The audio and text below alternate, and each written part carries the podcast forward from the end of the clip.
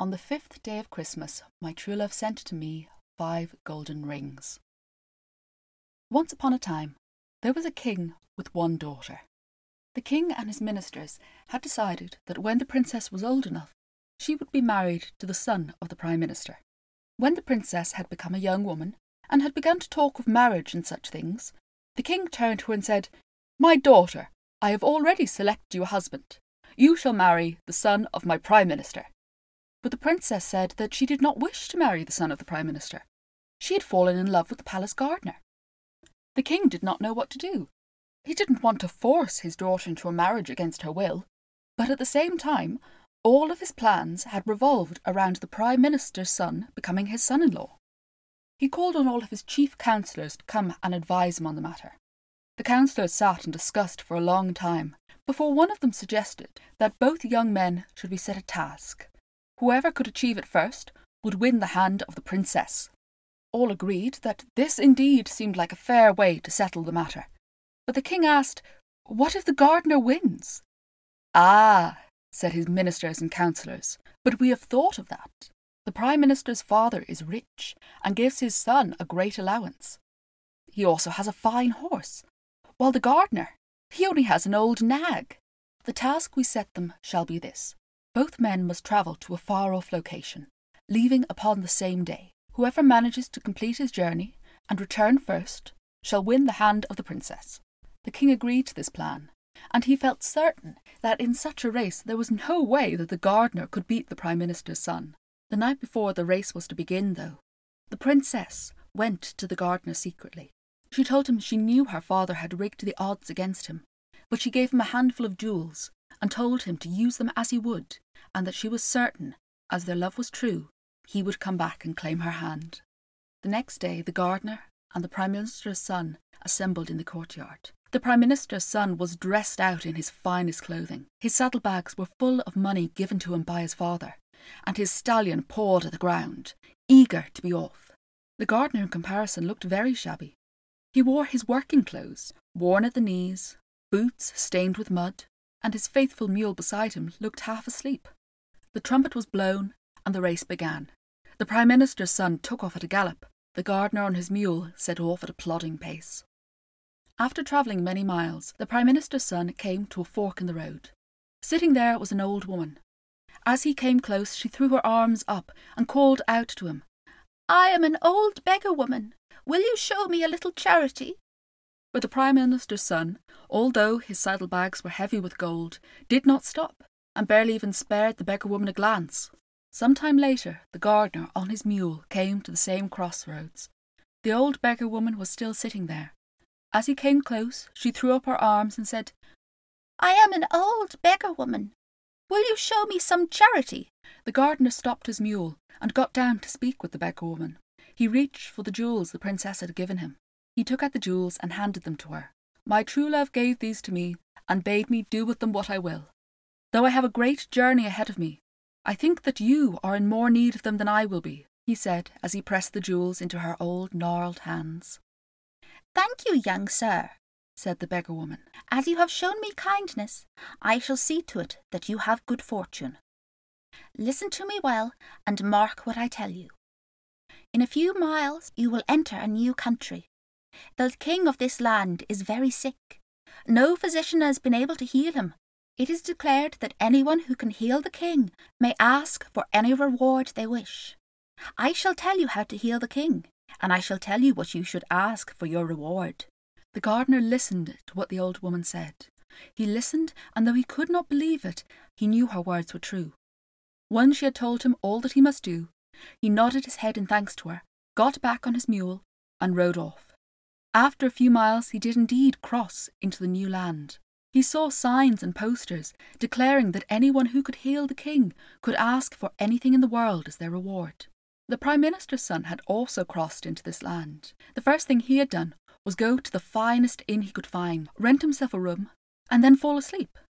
But the gardener's son did not sleep that night, for the old woman had told him that if he went to the well under moonlight, he would find three dogs, one black, one white, and one red. And that is just what he did. When he went to the well, he found three dogs sitting there one black, one white, and one red. He went to each dog and asked if they could spare him a tooth. Each dog, black, white, and red, gave him one of their teeth. Then the gardener's son took up a stone and began to smash and grind each of the teeth into dust. He pocketed the dust each in a separate pocket so they would not mix, and then went to the palace. He knocked on the door. He called out that he had come from a far-away land, and that he alone, in all the kingdom, knew how to cure the king. The palace attendants had seen many people come claiming that they knew how to cure the king, but none had been able to achieve it. They looked out and saw the gardener, in his scruffy, worn clothes, and they could hardly believe that he knew the secret. But they were desperate, so they invited him in and asked him what his cure was. The gardener told them that he would need a great cauldron, a cauldron large enough to fit a man within it, and he would need a great deal of wood, as much wood as three oxen could carry. And when all was brought to him, he was to be left alone with the king, and no one was to disturb them until he opened the door. The king's attendants went and fetched a large cauldron, fetched as much wood as three oxen could carry. They brought them to the gardener, and then had the king carried down on his sick bed. The king was indeed very ill, but the gardener trusted in what the old woman had told him, so he shooed all the attendants out of the room and locked the door. He filled the great cauldron full of water, set it upon the pile of wood, and lit it. He watched and waited until the water was boiling away, and then he picked up the old king, who weighed nothing more than a feather, and tossed him into the boiling water. The king screamed and thrashed and yelled out that he was being boiled alive, but he was so weak that even though he cried with all his might, his voice was little more than a whisper. The gardener watched and waited. The old woman had told him to wait until the flesh was boiled off the king's bones, and that was what he did. When the flesh was parted from the bones, the gardener carefully fished out each one of the bones and laid it out. He laid them out from the round bowl of the skull all the way down to the tiny bones of the feet, being careful to arrange each one in its proper place. He then reached into his pocket and took the dust from the tooth of the red dog. He sprinkled it over the bones, and as he sprinkled it over the bones, new muscles and sinews seemed to grow. They wrapped themselves around the bones, pulling them tight and together. Within the ribs, he saw heart and lungs blossom like flowers, and intestines begin to grow like vines. He reached into his pocket and took the dust from the tooth of the black dog. He sprinkled this over the body of the king, and watched as skin began to grow. Skin and hair grew and wrapped up the muscles and organs of the king, wrapping them up as prettily as if they were a present. When this was finished, the gardener reached into his last pocket and took out the dust from the tooth of the white dog. He sprinkled this over the body of the king, and when it was done, the king jumped up, alive and healthier than he had ever been. The gardener went, unlocked the doors, and threw them open. He called out to the attendants, See, the king is cured. And all were amazed, for the king was not only cured, but his age had been turned back at least forty, if not fifty years. Celebrations were held all through the kingdom, and the king turned to the gardener and said, What is it you wish for your reward? Anything that is in my power to give you, I shall grant. Do you wish for the hand of my daughter? For half my kingdom? For your weight in gold? Ask, and it is yours. The gardener, though, had been told by the old woman what it was he was to ask for. And so he said to the king, I do not wish for the hand of your daughter, for I am already in love with another. I do not wish for half your kingdom, for though it is a lovely kingdom, I wish to return to my home. And as for my weight in gold, how should I possibly carry it? No, what I ask you for instead is a bronze ring, a bronze ring that sits in a wooden box in your treasury. That is all I ask for, and that is all I will take. The king called for his attendants to go to the treasury to search and see if there was a wooden box which contained a bronze ring. The attendants returned, covered in dust and cobwebs, but carrying a wooden box which held only a single bronze ring. Are you sure this is all you wish to ask for? said the king. Yes, said the gardener. This is all I will ask for, and all I will take. And so he took the bronze ring and placed it on his finger, and walked out of the king's palace. He walked to the sea, and once there he whispered to the ring, Give me a ship, a ship whose sails are made of silk, whose decks are trimmed with gold. Let it have a full crew who know their business and who all are healthy and loyal. Fill the hold with spices and rubies, and let me be the captain of this ship. The gardener looked about him. Everything else that the old woman had told him had come true. Surely this must be true as well, that this simple bronze ring would grant its wearer anything they desired. There on the horizon he saw it, a ship whose decks were trimmed with gold, whose sails were of silk. The ship sailed up, and the crew called to him as their captain. The gardener's son boarded the magnificent ship and sailed towards his destination.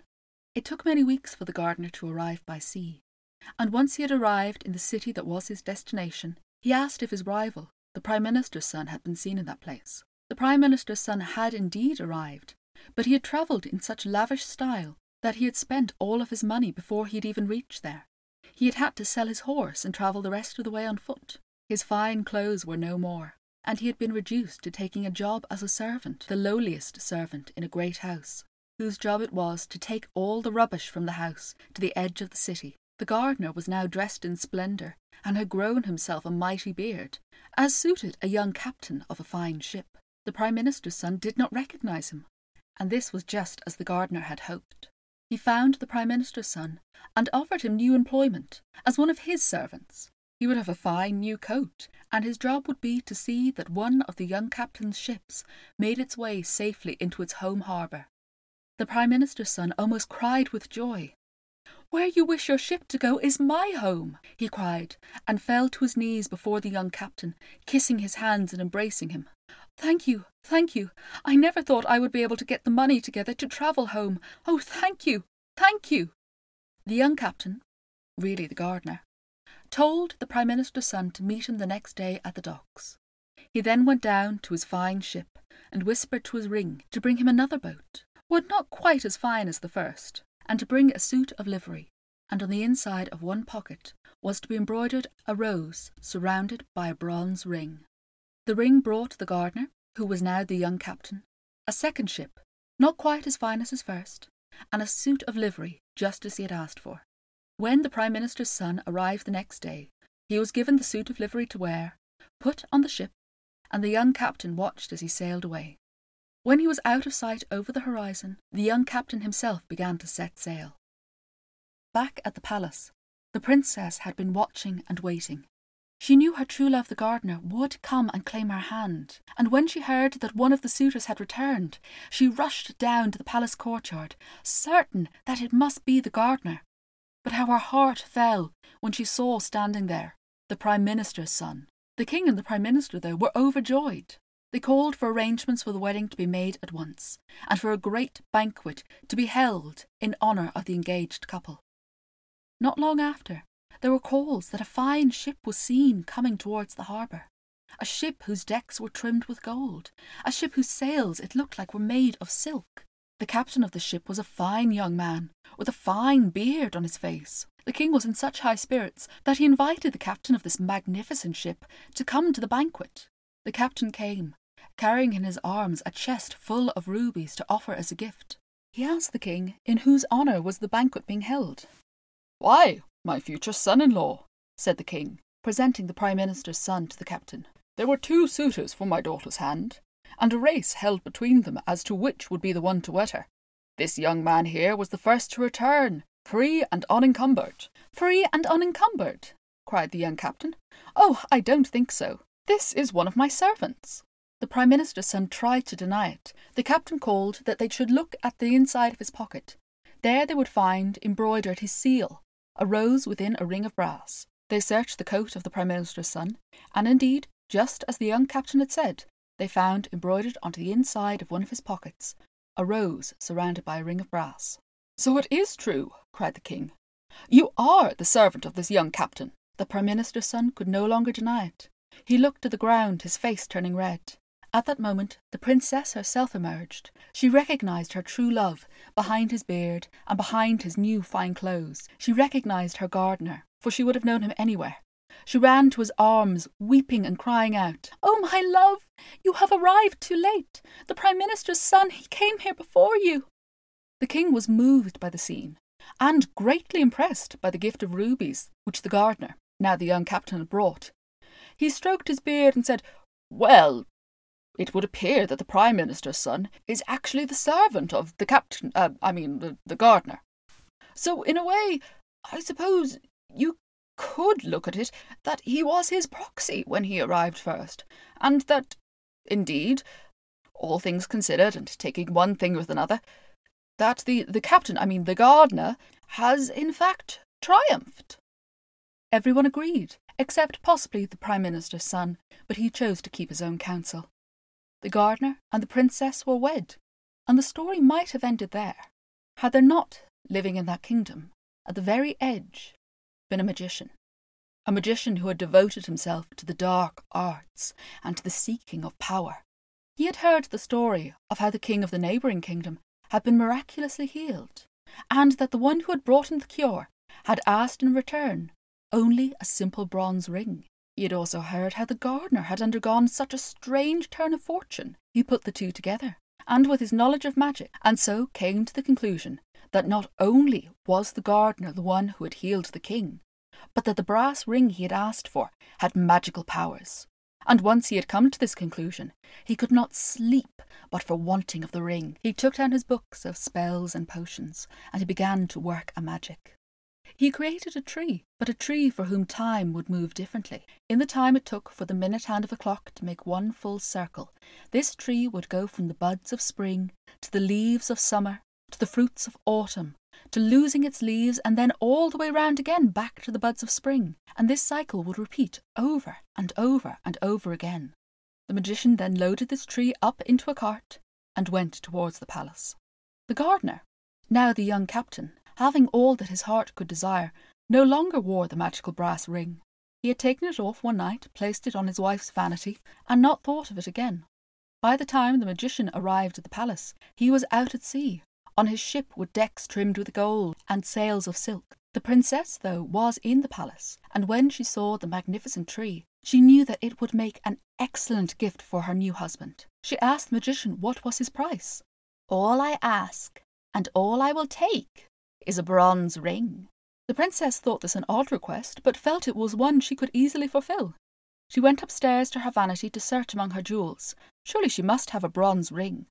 She found one sitting upon her vanity, and not knowing the importance of it, took it down and gave it to the magician. Once it was in the magician's grasp, he began to command it.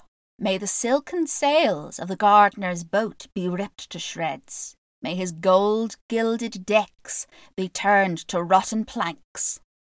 May all his crew become weakened with seasickness, and may his hold be filled with nothing but a thousand black cats. And so it came about.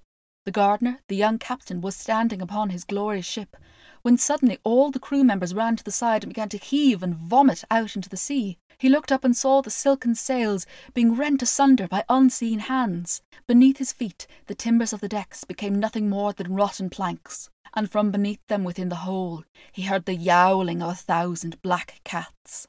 Oh no! He cried. How could this happen but that someone has stolen my magic bronze ring? And if someone has stolen my magic bronze ring, they surely must have stolen my beautiful, lovely princess as well. A fierce wind picked up. The gardener ran to the helm of the ship. All the crew were too sick to be of any use. He battled against the storm, desperately trying to keep the ship afloat, and all the while the cats yelled and whined and screamed and hissed. The ship was utterly turned about by the storm, but the gardener managed to guide it to an island, but an island on which before no human foot had ever stepped. For this was the island of the mice, where the queen of the mice sat upon her tiny throne and ruled over all rodents, the gardener wandered about the island, marvelling at the tiny cities and tiny towns, and the inhabitants of the island of the mice came out from their tiny towns and tiny cities and marvelled at this human walking among them. But the gardener was not the only one to leave the ship. One of the thousand black cats, one who was slightly smaller than the other, had managed to squeeze itself through a crack in the rotten timbers. Having been buffeted and tossed by the storm, the cat was hardly in a charitable mood, and so when it saw the inhabitants of the island of the mice, all it could think about was breakfast, lunch, and dinner. The queen of the mice, when the news reached her that there was a cat terrifying her subjects, sent an emissary to the gardener, for as the two had arrived at the same time, it was assumed that the cat must be his pet. Please, said the emissary of the mice, call wolf, your hellish beast. The gardener, though, having seen how well organized the kingdom of the mice was, had an idea.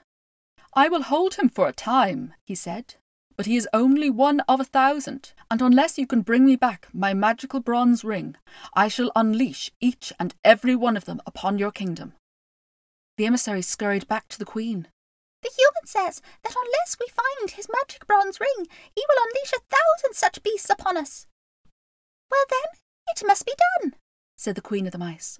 We have eyes and whiskers in every corner of the world. Surely it will not take us long to discover where this ring is.